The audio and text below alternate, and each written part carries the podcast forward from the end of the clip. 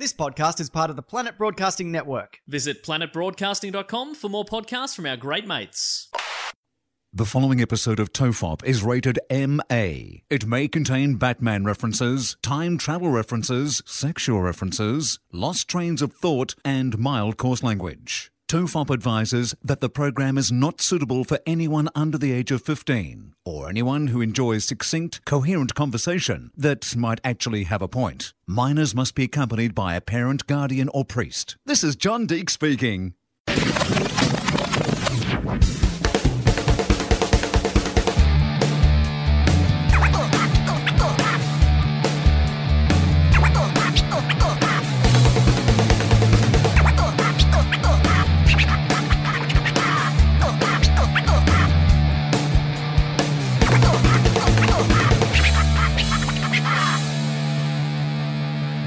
Everyone relax. This is Tofop. I'm Charlie Clausen.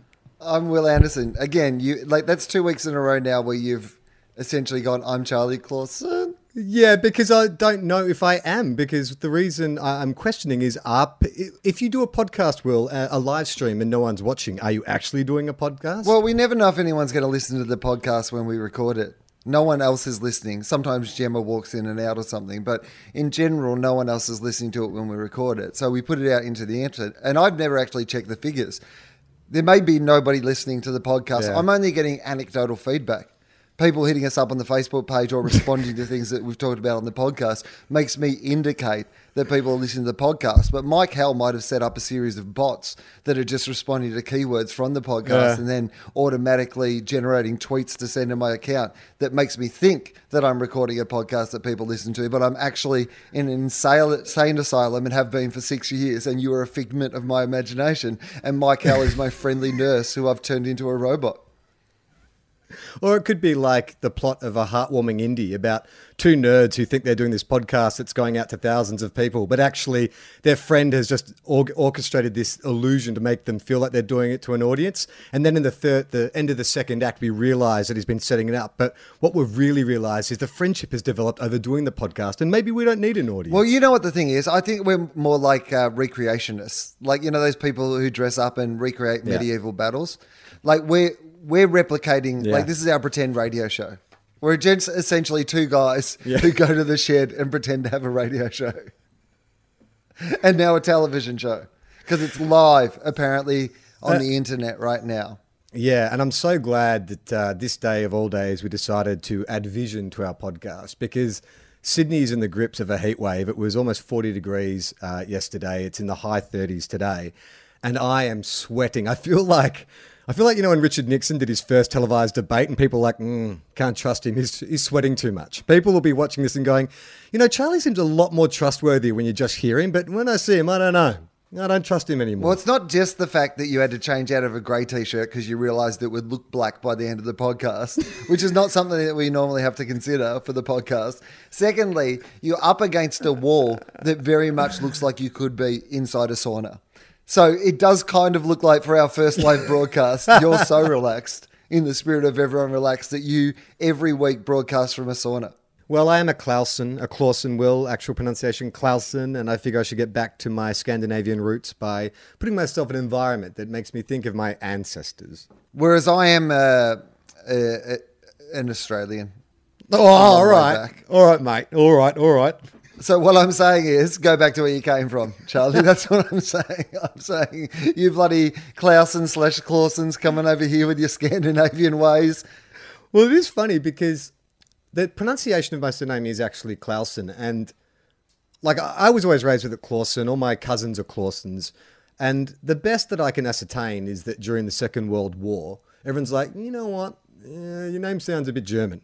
Why don't you just like soften it, anglicize it a bit, so you're not going to get any sideways glances? And we're like, okay, cool, we'll keep that. Well, technically, you guys were uh, had an abbreviated name, right? You were the Hitler Clausens, Yeah, that's right. but they thought, you know what? We got two Yeah. tweaks with the last name. Well, it was actually my great grandfather actually married a Russian woman, so we're actually the Stalin Hitler Clausens. it was very problematic during the Second World War and post. So we can't do anything about the pronunciation on the first two. You can keep the last one, but you have to change up how people say it. Now, Will, uh, the trilogy that everyone uh, has been gripped by uh, has come to a close. The Bin trilogy, three colors bin, um, the Dark Knight bins. Uh, it has come to an end this week. I have a, a final and a, fi- a third and final update on uh, bin, the bin drama. And Mike Cal has chipped in with the Benetto trilogy. Good, like that. I've been trying to think of a better one, but I can't so far. I'll get back to you if I can. Well, you got it because we're going to get one for so Fosdyke can do our artwork. I figure he's had the easiest two weeks ever. We've literally been giving him the title of the episode each week. Uh, again, still don't have one though. Come on. Anyway, it'll just bother me for the rest of the broadcast. What Up about this point, we have literally been laden with bin puns. We've right. been bin laden, and I can't come up with one for this final. What about my cousin Binny? Oh yeah, my cousin Binny's not bad. It's not technically like I, I do feel like it, we almost need like a like a prequel. Uh, sorry, not a prequel, like a sequel name. Yeah, right. For the title though of this one. Well, let's see, Return of the Binai? No, it doesn't quite work.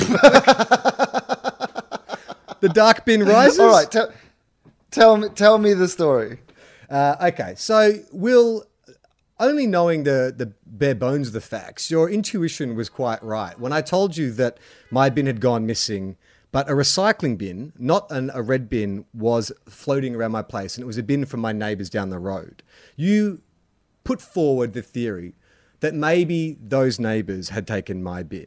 And it turns out you were correct. Because on bin night this week, I looked out and there I saw my bin, the one with the chain around it, the chain and the broken padlock hanging off it. There was my bin.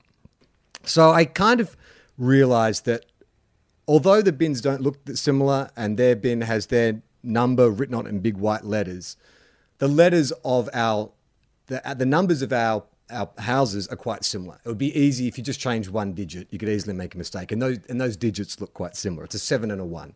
Easy to mistake, especially when you're writing in shorthand.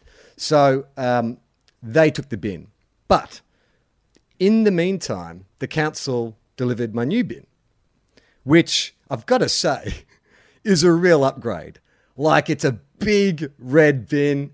It's clean. It's brand new. It's got like good wheels and stuff. No one's drilled any holes in it. There's no chains attached to it or anything. So I was like, well, I don't know that I By want. the way, you've got to remember that you were the person who drilled the hole in it and attached the chain. Yeah, I know, So you can't really judge your old bin based on modifications to your old bin you yourself made. what I'm trying to say, Will, is I like this bin a lot more. Some idiot hadn't vandalized it with a chain and a padlock. Right. Now, did this new bin cost you anything, or does the council provide you for free, free a replacement bin? My bloody taxes pay for it, mate. My bloody council taxes, I assume. They didn't charge me for it. They didn't ask for any credit card details or anything. Well, see, now what this is making me think is I should be changing over my bins more regularly. Like, Yeah, you should. I like the idea of having a new fancy bin. Like, you know, you're meant to change your like pillows every three years or whatever, and your, your mattress every ten years, and these sort of like inbuilt things. I like the idea of getting a fresh bin. Now, I know that's not environmentally responsible, throwing out an old bin that could still work, but the idea of just treating yourself a little. Making Thursday night bin night just a little bit of a happier event when you forget to take the bins out and you have to get up in the middle of the night and drag them out quietly, trying to not to wake up the neighbours. Having a new bin in that situation, as opposed to some rickety old thing you've been operating with for a decade, would be a delight. Now, Will, we have some feedback from people watching the live stream, some suggestions that we were too dumb to come up with. Uh, Charlie goes bananas, Bin City, and Lord of the Bins, which kind of fits into the trilogy theme. uh, I'll tell you the best thing, though, Will, about getting the extra bins. This is what it's like. Do you ever have like, um, you've got your favorite sneakers, right? Your Converse or your Vans or whatever they are.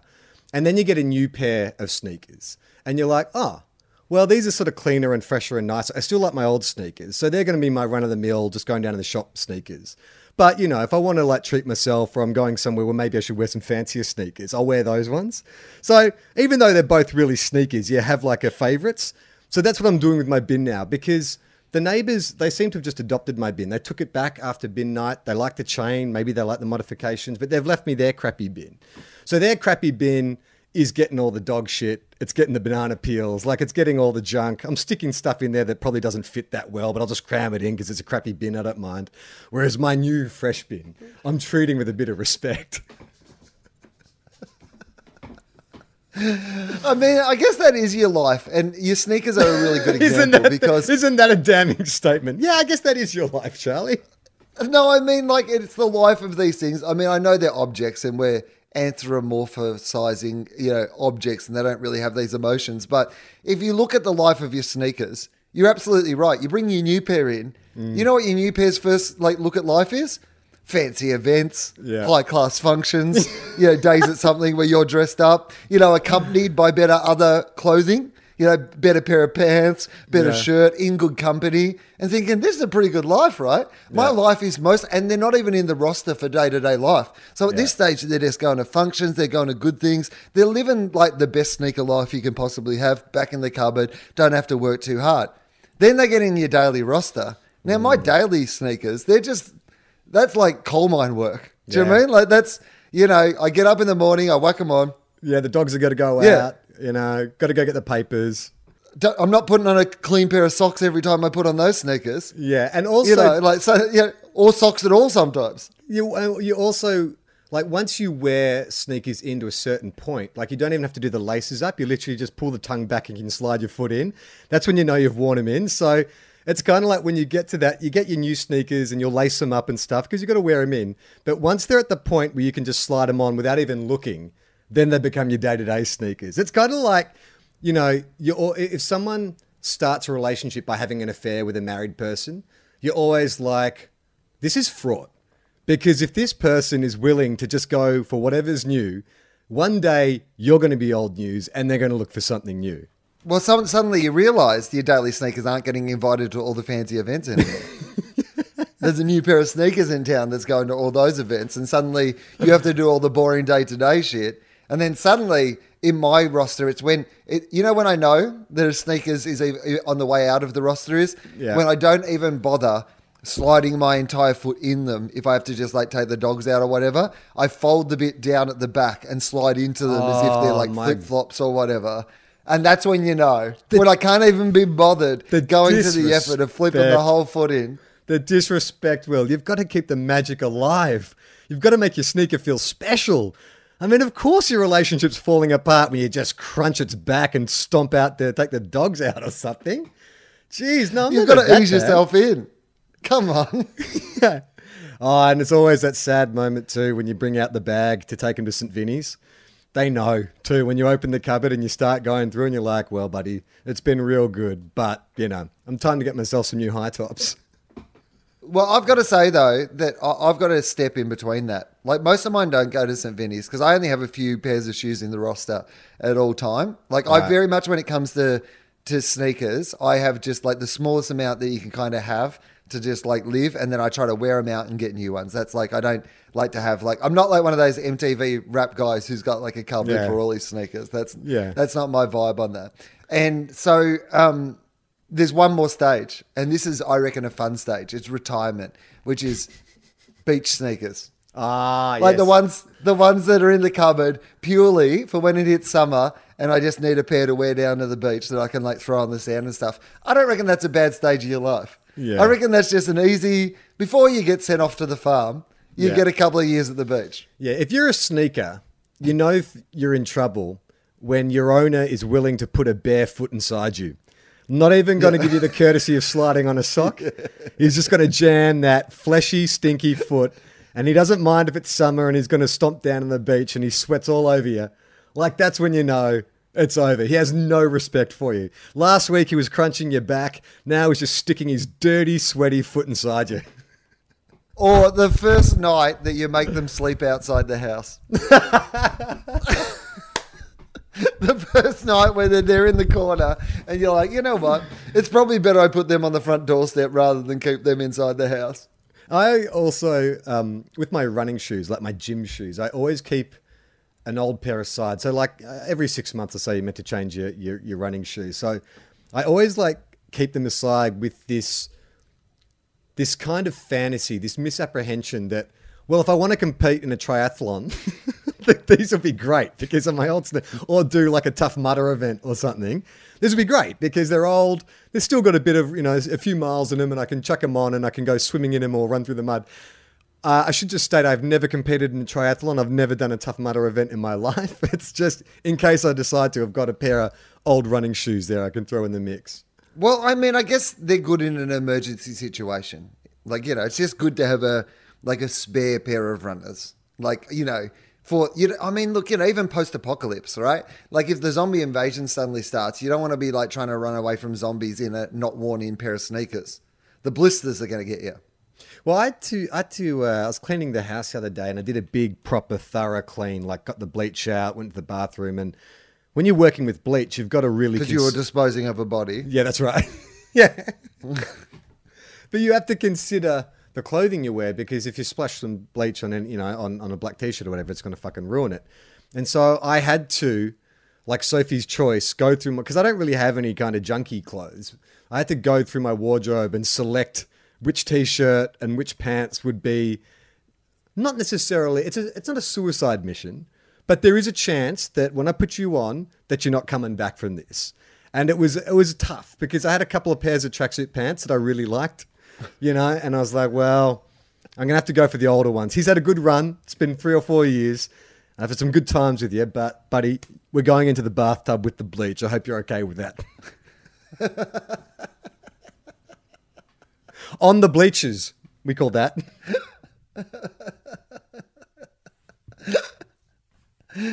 Uh, yeah, well, I guess it's like, yeah, you're not necessarily going to die, but we can afford to lose you. Yeah. I wonder if uh, anyone watching the live stream can tell uh, how hot I am right now. I have a pool of sweat in my collecting around my belly right now, which which is so wet that every time I move it, it's actually making a noise. I'm wondering if the microphone is picking it up. It's disgusting. I can't hear. I can't hear any squelching from this Good. end. um, so uh, last time we were talking, uh, we Hmm. were mentioning the faxes and the fact that we now have had to stop our um, uh, idea that people will send us faxes into the show. Yeah. Um, have you been back into the news agency since uh, you last updated? Have you like ventured back in for a Yes. non-fax related, um, you know? Well, well, since the apology, like so, a few days after the, the the confrontation, I went back in to smooth things over with some Patreon subscribed um, flowers. Thank you, everyone. Should thank you guys for all chipping in that. Uh, and I did stick my head in, but I stuck my head in just to make sure she wasn't getting any more phone calls. I didn't even. I mean, secretly, what I wanted to do was like, hopefully, there's another one or two faxes that are snuck through, but I didn't want to presume that. So I just stuck my head in to say, hey, just making sure everything's okay. And she was like, fine, yes. So no one, no one has been hassling. I think Mike Howell did a pretty good job of scrubbing the internet. I know, which is handy to know that he can do that. I know. Exactly. because I, I, I think that you know, in case of us needing things scrubbed from the internet, it's good to know how easy Mike Hell found it to just scrub the entire history of us having a fax machine from the internet. It'll become one of those Mandela effect things where, in years from now, we'll wonder whether we did indeed have a fax machine for a brief period of time or not.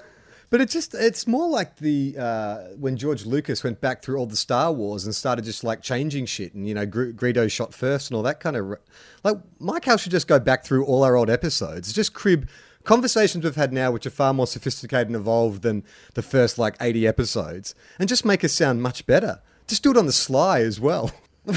a little bit by little bit. Yeah. Uh, I- I've noticed something uh, different about the earlier Tofop episodes. Firstly, they're a third as long as they used to be. Um, I was down at the beach yesterday because it was so hot. And here's the thing are young people getting younger or am I getting older? Well, uh, isn't that obvious? You're getting older. Yeah, I know, but I've always thought of myself as kind of like a young old. Like I don't think I I don't I don't look middle aged even though I pretty much am. Do I? Do I You look really literally spent the last fortnight on this podcast talking about how you clean up after kids after they've had a big night out and how that you've been angry because some one of you suspected a teenager had stolen your bin. When I suggested the much more normal thing which was probably one of your neighbors just confused your bin for their bin which has proved to be correct. But you were pointing your finger at local teenagers so quickly and you're like no I'm hip I'm hip. I'm, I'm still hip and young and in No, with the no, kids. no, No, no, you're not, Grandpa. No, I'm not saying that I am hip. I know I have the spirit of an old man, but I don't necessarily like. When I was in my twenties, if you pointed out a forty-year-old to me, I'd be like, "Ugh, like that. That looks old." but I don't think, like, I don't think I look like that. Do I? I mean, to them you do. Do I? Oh shit! Yes. To just- them. But I'm wearing like a baseball cap and I've got a t-shirt on, like a wrestling t-shirt and stuff. Doesn't that make me cool? Okay, so firstly, you've got a cap that is of your favorite AFL football team, and you have a wrestling t-shirt on. So you're wearing the uniform that only a man in his mid 40s or a boy in his early teens wears. So you are either in their mind a boy in their early teens or a man in his mid 40s. And I got to be honest with you, I know which one of those I would go with on a gut instinct. Yeah, you know the beard and stuff like that. You look like a mid 40s guy. I just, I, I've just got to the point now where I see teenagers and I'm like, they look so young. I mean, especially at the beach too. Like, I'm starting to get very conservative in my views on what is appropriate uh, to wear at the beach. Like, I'm like, come on, girls. Like, really? Do you need to be showing so much buttock? You're way too young for that. Like, I mean, how did your parents let you leave the house? But then even driving. So I present the original question again. Are Yeah. you getting older or are they getting younger? I think you've just answered it by what you've just said, old man. Why don't these young women cover up their bodies? Why doesn't the man of their house, the one who should be responsible for what women wear out of their house, tell them what they should wear? With those glasses, that actually is a real great bit you've got going there. Like, old man, Charlie, done by Will. Yeah, I'm old Charlie. I have the same opinions I had when I was in my early 40s. I don't want. Uh, I mean, okay, I'm going to embrace it. You're right.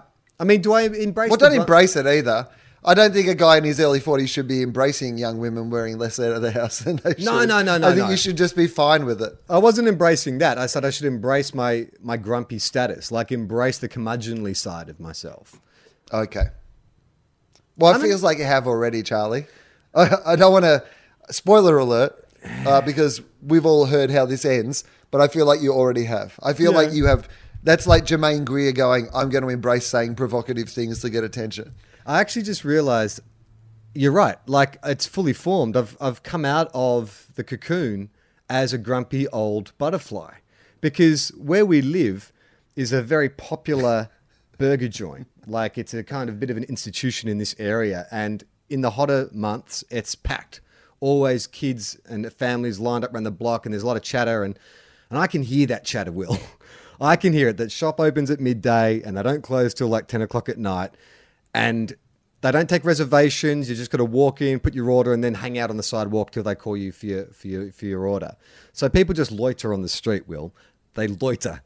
And last night, I could hear these guys having a conversation from my living room.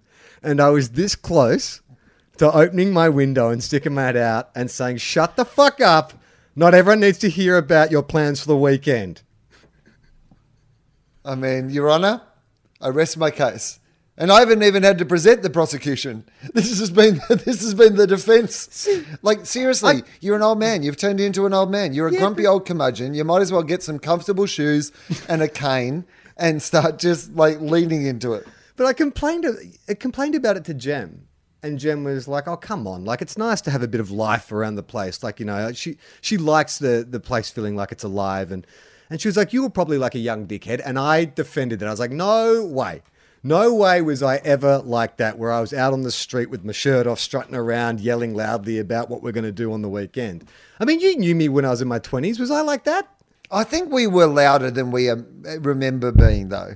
I think that, you know, like a lot of young people, or I think young people mostly just don't have a sense that you're sharing the world with people yet. Yes, that's what You know, it's so whatever you're doing is just really important and you kind of get it amongst the group of people. So you're very involved in that world, but you haven't come to appreciate that there's kind of a bigger, broader world that you're also sharing when you're out in public. So I don't think they're doing it like, hey, fuck everybody else in society, we don't care about you. It's more that you haven't got to the point where you start thinking about everybody else in society yet. You're still thinking about your smaller, you know, community, your friends. So I'm, I'm sure that when we were having a barbecue down at North Bondi, and there was forty of us all, you know, drinking and you know playing music and you know having loud conversations with each other. Oh, was even probably- you, even you saying that makes me angry. Will,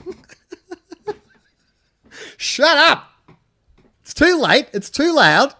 Just go home. No, I, I, I agree with you. I agree with it, but I also think there is an element in your twenties of bravado, like definitely amongst young men. Like these dudes, you know the type. They've just come up from the beach. They've probably been for a surf. They're shirtless, like they're walking around, showing off the V that they've got, and they're just. It is it is a fair bit of peacocking. They're showing off for each other. They're showing off for any girls that might be there. There is a level of peacocking. Sure, maybe they're not aware of like okay, you know, uh, of what the decorum of social situations is. But I do think there is a conscious effort to puff the chest out, be loud, be bombastic. You know, it's kind of like a masculine thing to do. Yeah, well, we are taught that, aren't we? That's like you know when people talk about that idea of, you know, that mask. It's not like kids are actually born with that. Although I think there probably is an element of that as well. You know, it's been, you know, it's kind of evolutionary biology or whatever, right? You know that we've adapted because they are the roles that men were, you know, serving in society. We adapted to celebrate you know, aspects of male behavior that seem to fit those roles of being soldiers and leaders and the way that we saw those things. And we celebrated aspects of like female development that seemed to fit the roles that women had in society. And now we're at that point where, you know, we're having a broader conversation about not gender defining mm. those roles. I think one of the things that people find so confronting is that idea of like, well, you know, boys will be boys. How that used to be just there's such a common thing, you know, in people going, well, that's you know, that's just boys being boys. Whereas now there's you know some arguments around the concept of going, well, what's the down damage? What's the downside? Like, because I know as a teenager growing up around that, you were sometimes the person who was, you know, being that sort of you know loud alpha young male person, but so often that aspect of behavior was terrifying to me and I felt hmm. completely ostracized from and when I was around it. Like I hated that a lot of the time you were forced into these you know the conversations you would have when you mate with your mates and stuff when you were 15 that you just you knew at the time it was what everyone was talking about but you kind of still had a sense at the time that the things you were saying and the way you were framing them just didn't feel hmm. like it was almost like you were pretending. You were Yeah. trying on what it meant to be a man and all the messages that you got from society about what that meant you know were around these defined ways of acting and behaving and i still think there's a remnant of that which is that you know the loud shirtless you know gym junkie peacocking everything i say is important man right Yeah. Yeah, I guess, I mean, my memory of it is like you're trying stuff on, like you're, you're pushing the boundaries. Like that's why that kind of South Park sort of kind of outrageousness and, you know, everything is open for mocking and, you know, if you if you're sensitive, then that's your issue and all that kind of stuff. I think there is that was just the way it was back in the you know the 90s when i was growing up is like you just sort of had to put your armor on and like even into my 20s like when i sort of moved away from the guys i hang out with school with and made new friends outside of school at university and stuff even amongst those guys were a bit more kind of like i guess you know arts minded or a bit more creative there was still within that kind of community there was still alpha males. Like it didn't matter that you know my high school was more of a kind of sports focused environment. If you get a group of guys together there was always like that alpha structure where it's like the bullying and we do it to each other and stuff and it's it's it's interesting because I just started reading Bob Murphy's uh, book, AFL footballer Bob Murphy, Bob, um, and he talks a lot about watching the change happen. So he started, I think, was the late '90s when he got drafted, and he only retired a couple of years ago. And watching the change in attitudes happen with the way clubs are run and players are treated, because you know that's an intensely masculine environment, young men in an intensely competitive competitive field. And he talks about like when he started, it wasn't unusual to see like punch-ons at training, like people would get so fired up and you know so competitive, but that's just not the case anymore. Like players now are taught, or at least uh, maybe they're taught at school, to be much more open about expressing their feelings or their emotions in other ways, which is awesome. Like you know, it, it doesn't help a curmudgeonly old forty-one-year-old like me who has to yell out a window. But I think it's great. I mean, I'm all for that discussion.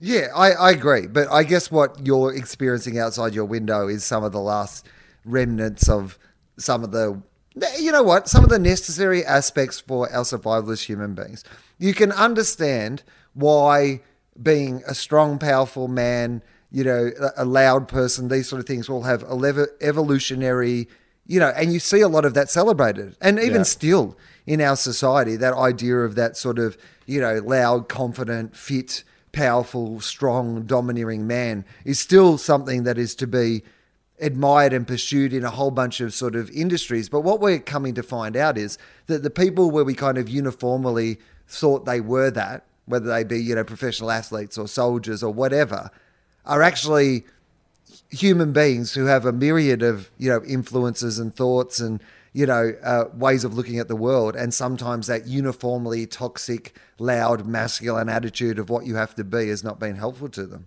Yeah. And I guess it's also that thing of, you know, you don't want to suppress, like, men have testosterone. Like, there is an impulse, I think, uh, to express themselves, you know, physically and bombastically. It's just about where that happens. And I don't want to paint it like it's just guys. Like, there are girls on the street outside this bloody burger shop who are just as annoying and loud and peacocky as well. It's more of that, it's more of a, I think you're right. It's more of a youth thing. It's more of a kind of just like, the world's a party, you know, especially when you've just left when you've just left high school. You don't have anywhere to be. Like you can. Here's the thing: when you leave high school and you're out in the world for the first time, you can pick up anywhere.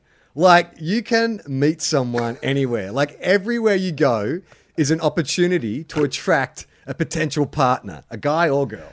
Like the beach, the cinema. I mean, of course, bars and all that kind of stuff. So you've always got to have a little bit of salesmanship or saleswomanship going on because you never know who might catch you. That's what I think it is. Well, there is that sort of element of you can still walk the streets and run into other groups of young people, and then suddenly you're at something. Yeah. There's a point where that. Do you know what I mean? Like, particularly like in the beachside suburbs, when in that year between sort of year 12 and, you know, university or work for people and whatever, there's a lot of just walking around from one thing to the other and then just kind of and there's groups of people that age and i guess that's the appeal of like something like a schoolies on the gold coast or something like that is you're just groups of random people of the same age who've hmm. converged to the same place for essentially the same purposes Yeah. so it's kind of like the Olympics, but without having to do all the sports and stuff. You're just meeting other people from other countries who have the same interests and drives as you. And then there's an opportunity just to like, oh, we're in a corner. You're in a corner. Who are you? Do you want to get a kebab? Let's get married. Yeah. I mean, I guess as you get older, it becomes less and less common. The only, I think, the only similar circumstances is when you're at a music festival. Like, especially like once you tip over 30, like the only chance you get to be wandering around with a big group of people and meet some strangers and, hey, why don't we hang out and, you know, blah, blah, blah, is a music festival because it's sanctioned and you're allowed and you know that you'll won't see them again after you might spend three days together, but you'll never have to speak to them again after that. In your 20s, you don't give a shit about, well, this person might turn out to be annoying, but when you get a bit older, you're like, I'm to have the same, I'm to approach it with the same spirit of spontaneity, but knowing that this will be over in three days. I mean, I guess it is a bit of the same. Like, I wonder if it like that's that it is at all festivals though. Like, I wonder if it, you know, say at the Writers Festival, like if you go to like the Adelaide Writers Festival for three days, is that sort of a A pickup. You know, you're going from the you know Tim Winton, you know, in conversation to like a panel of you know post-feminist authors Yeah. panel, and you yeah start chatting to somebody you know along the way. Do you reckon those sort of things are the Yeah. sort of more the older person version? Yeah, I mean, I go to a lot of film festivals, and that's definitely what happens, especially if you're in a foreign country or like a, a city that you haven't been to before, because you're all there for the same reason. You've all, you know, in the same industry or whatever. And so you will meet someone who invites you to see a talk on something, and then there's always drinks or dinners or events. So, yeah, that's definitely the kind of more, uh, I was going to say more alt, but that word has been co-opted lately. It's not. It's not the alt version. It's more the artistic version of that experience. What I'm saying is that it is the old version, and I'm also saying it's right. Wink. Wink, wink. This is why we've decided to do a live stream because Yeah. Charlie wants to come out as an alt right commentator. Yeah, so I can do what is it? But the the okay sign. Yeah, everything's a okay, everybody. I I mean, how how cynical do you think? Because you know a lot of these guys, like your Gavin McInnes and these sort of people, um, are sort of failed ex stand up comedians, and so there's a part of me that thinks how how lucrative and how hard do you think it would be if if you just decided one day to completely and utterly cynically go, uh, we're going to turn Tofop into an alt right podcast?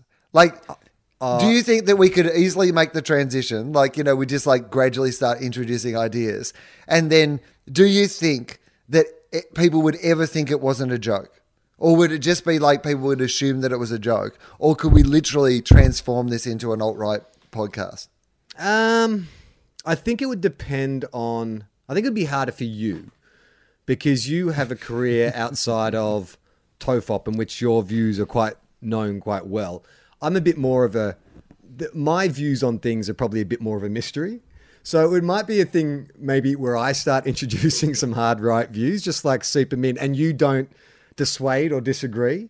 So I think maybe that's how that's the that would be the most credible way if we're wanting to convince people is i would have to be the guy who kind of like when we do the ad reads i have to be the guy who leads it and you have to just like nod, al- nod along and then i think i think Oh, maybe that's how it starts. Yeah. We get offered a very lucrative sponsorship from the alt right. yeah So we have to every week read these ad reads for the alt right. And we're like, we really shouldn't do it. But we're like, it's so much money. And if they're spending that money on us, it means that it's the money they don't have for other things. So we're like, you know what, we'll take the money. And you start getting really convinced by the alt right ideas. Well, I mean, I there is a podcast I listen to that hasn't like pivoted hard right, but o- over the years of listening to it, like I've started to understand the views of the hosts more and more. And there's definitely like a super conservative, you know, attitude towards it, like a tough stance on immigration and a suspicion about Me Too and all this and stuff that, you know, I don't necessarily have the same views on, but it was a drip fed over time. You're talking about the dollop, right? Yeah, that's right. I mean, the, the thing about the alt right commentators, or even you know conservative commentators like Sky News in Australia or Fox News in in America, I was watching um, uh, Daisy Cousens do a rant the other day, and it was so cartoonish. It was so like over the top. I, I think that maybe we could also take that approach as well, where if we went on a rant, like a comedic rant about something, but the messages, messaging in it was like a hard right message, it's not going to look that dissimilar. And people may only, for a live stream, for instance, take that out of context and, and put it out there. So maybe the people who listen to this show wouldn't buy it, but you know, I'm sure we could get on like Stormfront or a few of those websites and they'd share the image, they'd share the video around or the clip around. You know what? That actually probably could happen. That's the way that it would actually happen, right? Something out of context. So I'm playing a this character. this makes yeah, but this makes yeah exactly. We're doing a bit, and then they just take the one bit out, and it gets spread around. Because I did have I got invited to an atheist convention uh, a few years ago, and it was because they had found one clip of like a bit I used to do about intelligent design. And basically, the bit was really just going through the human body and pointing out all the things that if they were truly intelligently designed, what was wrong with them. That was the kind of premise of the bit, right? But they had sort of taken it out and it had been spread around as this like, yeah, great takedown of organized religion and like, you know, of, you know, and, but really, that's not really my stick, right? Mm. Like it was just a bit about that. The majority of the rest of my act isn't really about that or isn't even really that direct or, or forceful. So it could. All you need is just that one clip. It doesn't have to be the rest. You just need to make one thing that they could take out of context, share around on their Reddit boards, And then invite become me. sort of like, Invite me Yeah, to open exactly. for Gavin McInnes.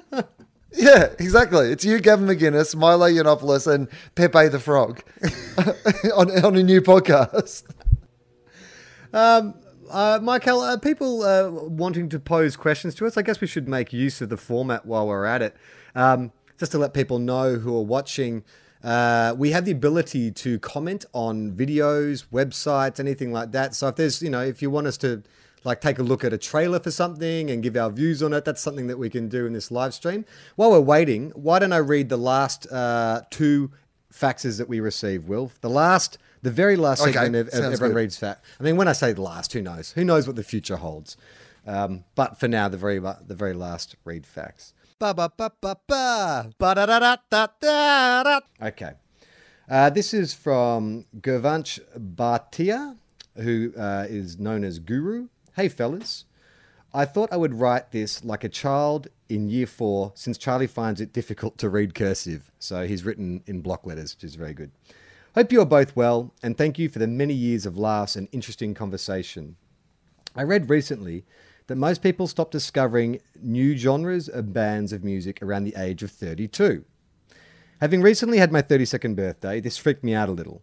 I have noticed that this year I went to less gigs and festivals, and I really found the musician, the music on Triple J to be garbage. Mate, you're fucking preaching to the choir. I, I, I make that comment about three times a week. What is this rubbish? It's not what Triple J used to be like. I know you both love. Get me my Crocs, Gemma. I know you both love music and would love to get your take on this. I also totally agree with you, Ari. The Defiant Ones, I watched that whole series twice. It's amazing. Jimmy Iovine seems to being responsible for most of the music I've enjoyed in the last 20 years. Anyway, enough rambling. Cheers for everything, Guru. P.S. I sent this via fax, an old, like a proper actual fax machine, handwritten. And uh, well, you know, that's right, because the era of the fax was the time for the guru. So PPS, would you rather shit every time you come? Oh God, it done so well. no, and then we go back to old school tofop. Would you rather shit every time you come or have amazing orgasms but not shit for a week? Uh, orgasms are no shit for me. I mean, yes, that, like, that's two wins for me. Uh, what are you, What are your views on music, Will? Did you stop listening to new music after the age of thirty-two? Not new music, but music by new mus- musicians is is becoming. So basically, I'm, I still listen to a lot of new music, but mostly the new music is by artists that I already know who've released new music. So you know, like you know, the new Run the Jewels album, or the new Beck album, or the new whatever, like the new Eminem album that I've been listening to a lot. But they're all by artists that I sort of, you know, knew previously. Yeah, I listen.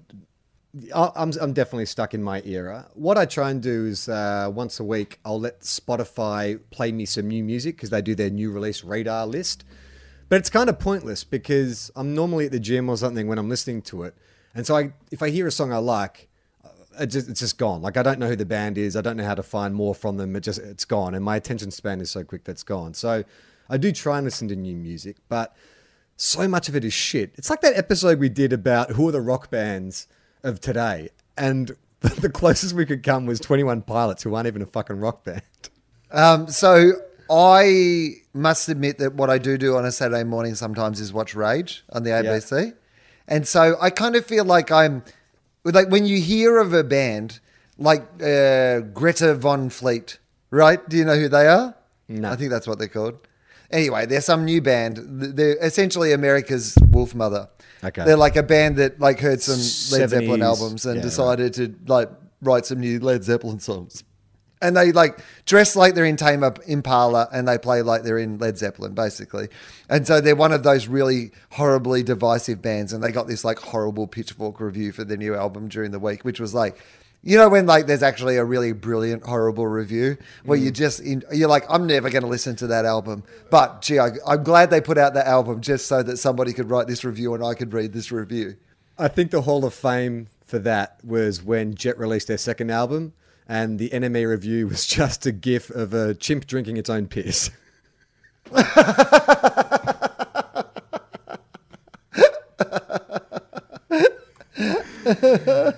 okay, our final uh, facts ever potentially is from Andy. Uh, to Colin Fop, here's another tantalizing Tofop tidbit.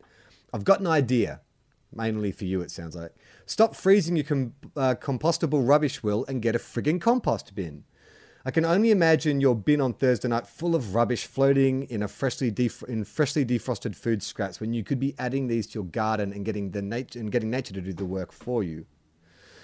You must do a very OCD washout of your bin each Friday morning. I can only hope you're recycling as much as possible. Do you even have a recycling bin? You lefty champagne sipping limousine riding elitist prick? You too, Charlie. And then he sent us a link for compost bins with the price highlighted. I'm pretty sure you could afford a few of these, Will. And we all know you you have a garden. Uh, I do have a garden. The problem with the compost bin, I've explored it previously, is just my never being in the same place constantly. So your compost bin needs a small amount of upkeep and you being, you know, around and in the same place. And it just, I have a recycling bin. I have two. I think I mentioned that last time. I'm a big recycler. Andy signs off. Keep up the good work. Love listening to your rantings for free. Well, uh, hopefully. But the dog poo, that doesn't solve the dog poo issue, regardless. The dog poo Can't you put dog poo in recycling? Uh, in compost? uh, in compost bin. Yeah. Can you really? That's manure. Oh, God, that that feels a little gross, though, doesn't it? It feels like No. anyway. All right, maybe not. Okay, I'm going to read you just quickly, Charlie. Yeah. Um, this is this is just from the Pitchfork review of Greta uh, Van Fleet. Sorry, not Von Fleet. See, this is how much I knew about them. Yeah. Uh, all right. Uh, Greta Van Fleet sound like they did weed exactly once, called the cops, and tried to record a Led Zeppelin album before they arrested themselves. Oh, that's fantastic. I want to listen to like, him now. I mean, as an opening line, did weed once, called the cops, and tried to record a Led Zeppelin album before they arrested themselves. Ah, okay. Michael's got some um, uh, questions from the live stream audience. You once tried to cast a gritty reboot of the Muppet movie with a human cast. What human movie would you try to reboot with a Muppet cast? Oh, that's a good question. Human movie with a Muppet cast. A Star is Born. Oh, yeah. Because you saw that trailer? Uh, well, the thing about A Star is Born is that. Um, oh, is there a Muppets Have you not seen that? A Star is Born thing? No, I've not Oh, seen it. perfect. Michael, can you bring up the uh, the Muppets? Uh, uh, it's a Kermit and Miss Piggy Star is Born. Uh, Oh, really? Yeah, There's have you not seen already. it? It's Damn. fucking. Am- I was oh, so mate, impressed by that idea too. I was going to be like, "That's a really good idea." Well, it turns out it is, and someone else has already had it. It came out literally like the day after the trailer hit the internet. Uh, while right, while, while, he, while he's looking at Michael's looking up that trailer, why don't we take a second question? Um, whatever happened with the friend drinking the water out of a vase at Will's Hollywood apartment? Well, that I friend can't was remember. I, that friend was Justin I think- Hamilton. yeah, I think eventually we told him, didn't we? I can't remember. Uh, it was I your remember. story. I was I wasn't there for it. You told me about it. Oh, did I? Yeah. See again. I don't. I don't remember. I don't remember. I There's a lot what- of my life I don't remember. All right, what would be a good end to that story then? He, because I, Uh, well, I, I remember because I did drink out of that um, glass myself, and it didn't have a beveled edge because it was a vase, not a glass. So to drink out of it was actually quite fraught because you're putting your lips against this sharp glass edge. So it would have been fantastic if you were like sniggering to yourself, like, haha, let's not tell him about the vase. And then one day he cuts his fucking mouth open, Joker style, gives himself like, what's it called? The Manchurian smile, or whatever it's called. Yeah, turned to me and said, "Want to know how I got these scars?" Yeah, my fucking friend Yeah. gave me a vase instead of a glass. no, he, he now only drinks out of vases. Yeah, so right. if he goes to a bar or whatever, he has to go via a florist first. Okay, so let's, uh, you've got that video there? Yeah, how do, how does this work? I don't If know. we play it. Mike, how should we play this at the same time? Is that the best way? How will people watch us watch this? Hang on. Go now. Go now? Okay. Okay, right. all right. Shit.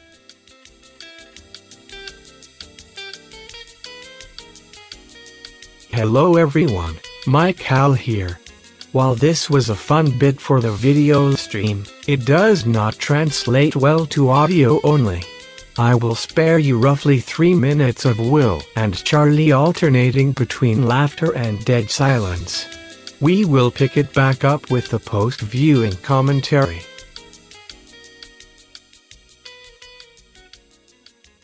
Um, they should make that. I'm into that. I'm into that being the next version of both the Muppet movies and the next remake of A Star Is Born. Yeah. I mean, A Star Is Born has already established itself as one of those movies that You can, can be remade every. So, like, that should be the next Muppets movies. I, I, I was getting disappointed by the end of that clip that it wasn't a real movie. Yeah, right. have you? I have. Have you seen A Star Is Born, the new one? No, I haven't seen it. I don't think I've seen any of the A Star Is Born. I, well, I hadn't seen any of them either. I didn't even really know what the story was. Um, it's good. It's really good. But it's funny. I speaking of like snarky reviews on Triple J, uh, formerly great station Triple J, they were reviewing it, and it was like a fairly snarky, like, oh, so this is what they think romance is. Because I was like, I got quite swept up in the story. It's like, ah, he loves her and she loves him and talent and you know blah blah blah and all this kind of stuff. Like it is a, definitely like a crowd pleaser, but it's really well made, well, really well directed. But it's going to appeal to a certain demographic, and I think that demographic are not like millennials. Like I think it might just be a little too cheesy. I think it's a film that will develop backlash quite quickly because it does really play to all those old school romantic tropes. Yeah, look, there's a certain generation who seem to be really, really enjoying the film.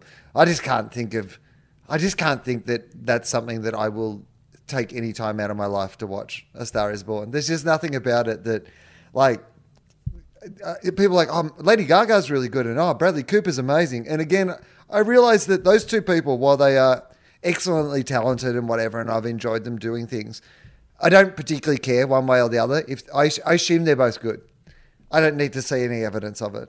Yeah. I mean, to be honest, I didn't pay to see it. I was invited to a free screening, and that's probably the only reason I went. But I was pleasantly surprised by how much I enjoyed it. He's actually, for a guy who started his career as the douche, like that's how he would get cast in things, you know, because he, has got that douchey kind of face. Like, he's actually a very talented actor, and it's really kind of annoying. I think he also is one of those guys who, like, speaks like three languages and stuff. And as a director, like he's done an amazing job and he does all the music himself. He taught himself guitar and he creates this character that is very un Bradley Cooper. It's not like you're watching Bradley I Cooper. mean, it's weird, Charlie, uh, that originally he was just kind of this bland, douchey guy, and now suddenly he can speak a bunch of languages and he can play the guitar and teach himself how to do it. It's almost like he's discovered some sort of pill you can take to give yourself a range of abilities you didn't have before. Some might say a limitless supply. I think maybe he's been method acting in the movie Limitless. I believe that they've actually stumbled upon that limitless technology during the making of that film and Did so- subsequent series. So I never saw the TV series. Was that was he involved in that as well? Yeah, he was a recurring but very irregular character. I So think he was like the EP of the TV series, and he played like a, a, a character, but not in it that often. How do you expand on the limitless universe? Like, if if he's a character that's still in it, are there more limitless people? Are there limit limitless limitless people? Well, uh, as much as the it's it's just the medication that you take, right? Like it's a pill, the limitless pill. So it does eventually kill you. Spoilers: the limitless pill if you don't have the you know the right balance and what, all these sort of things. So there's not a limitless amount of people, but there are certainly a bunch of people in society. that they should uh, allow pill testing for limitless pills uh, to stop all these unnecessary deaths from people trying limitless? Yeah, a limitless litmus test. it's also a very good vocal warm up. So it's, it, it works both ways as far as I'm concerned. Um, he is a politician now. He's limitless guy. So he's Ah, right. used his limitless power to, you know, get some uh, limited power. Anyway, the point Yeah, being, it does make more there's a new limited guy on the block. Uh, it's on Netflix or Stan or something now, Limitless. I would recommend checking it out for people who never watched the TV series Limitless. It's pretty good. Oh shit! Sorry, I, I saw you take the mic out. I thought, oh, Will's going to start freestyling here. It's like do some crowd work. Hey, have you ever noticed what is it with uh, airplane food? Yeah, I have uh, limitless poss- possibilities with this microphone, but I've gone back to in the stand. Thank you. Uh, Michael, are there any more questions? We probably should uh, wind this up soon. Um, but are there any more questions Yeah, from, been- from from listeners? I assume we're still going out. I mean, that'd be good just to know if we're still actually broadcasting. I mean, I'm amazed if this has gone off without a hitch. Okay, this is a good time to roll out. All right, what is roll? Is that Okay. like is that like Optimus Prime style roll, roll out? Roll out. Yeah, I feel he's what he's saying to us is everybody stop listening. I think that's what he's saying to us. Is everybody who was watching this has given up on this. They they've decided they prefer it when they can't see our faces, and they've fucked off. So we are now, as you said at the start, just two guys talking to each other and nobody else.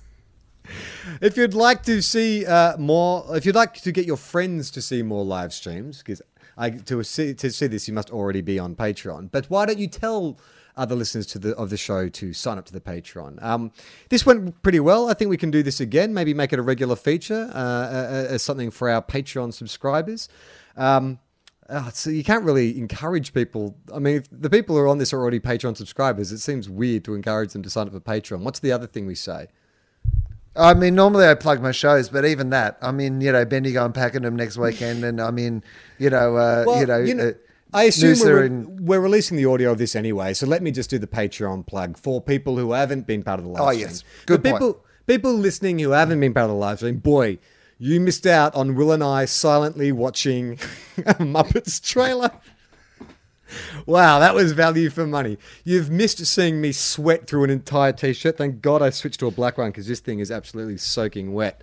Um, but yes, if you'd like to support the show, Patreon is the best way to do that. We do have sponsors, but that only covers sort of minimum costs. We're looking to find ways to keep this this truck rolling, and, and Patreon at the moment seems to be the best way. So if you have some money to spare and you like to support the show, go to patreon.com forward slash tofop. There's not just the live stream up there. There's a bunch of other videos, Q and A's we've done. There's artwork. There's comic strips. There's behind the scenes photos. I've opened the whole thing up. You can access the Tofop 100 book, which is a transcription of the live show we did, uh, transcribed by a, a stenographer. Um, there's a bunch of stuff there worth checking out, but you can also find us on Twitter, on Facebook, get involved in the discussion. And Will, I believe you have some live shows coming up. I do, yeah. Bendigo and Pakenham this weekend, and then uh, Noosa and uh, Townsville the weekend after. And uh, the other thing I would say is uh, December 7th to 15th, Sydney Comedy Store, work in progress shows. Um, I'm later on today. I'm going to sit down and uh, try to start thinking about what next year's show is going to be about, and then I'm going to try some stuff about a month from now at the Sydney Comedy Store. Um, so come along and see the first uh, first bit of that. Oh, and uh, Fofop. Uh, Fofop was back for a couple of episodes this week.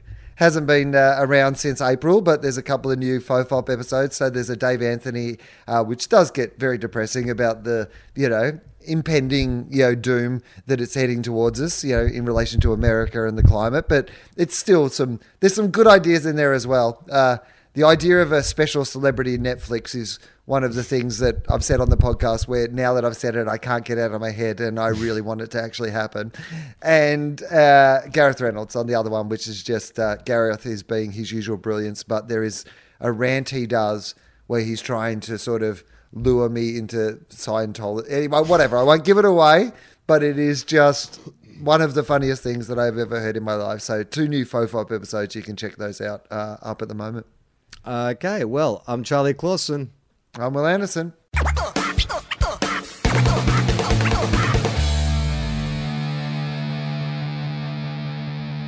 This podcast is part of the Planet Broadcasting Network. Visit planetbroadcasting.com for more podcasts from our great mates.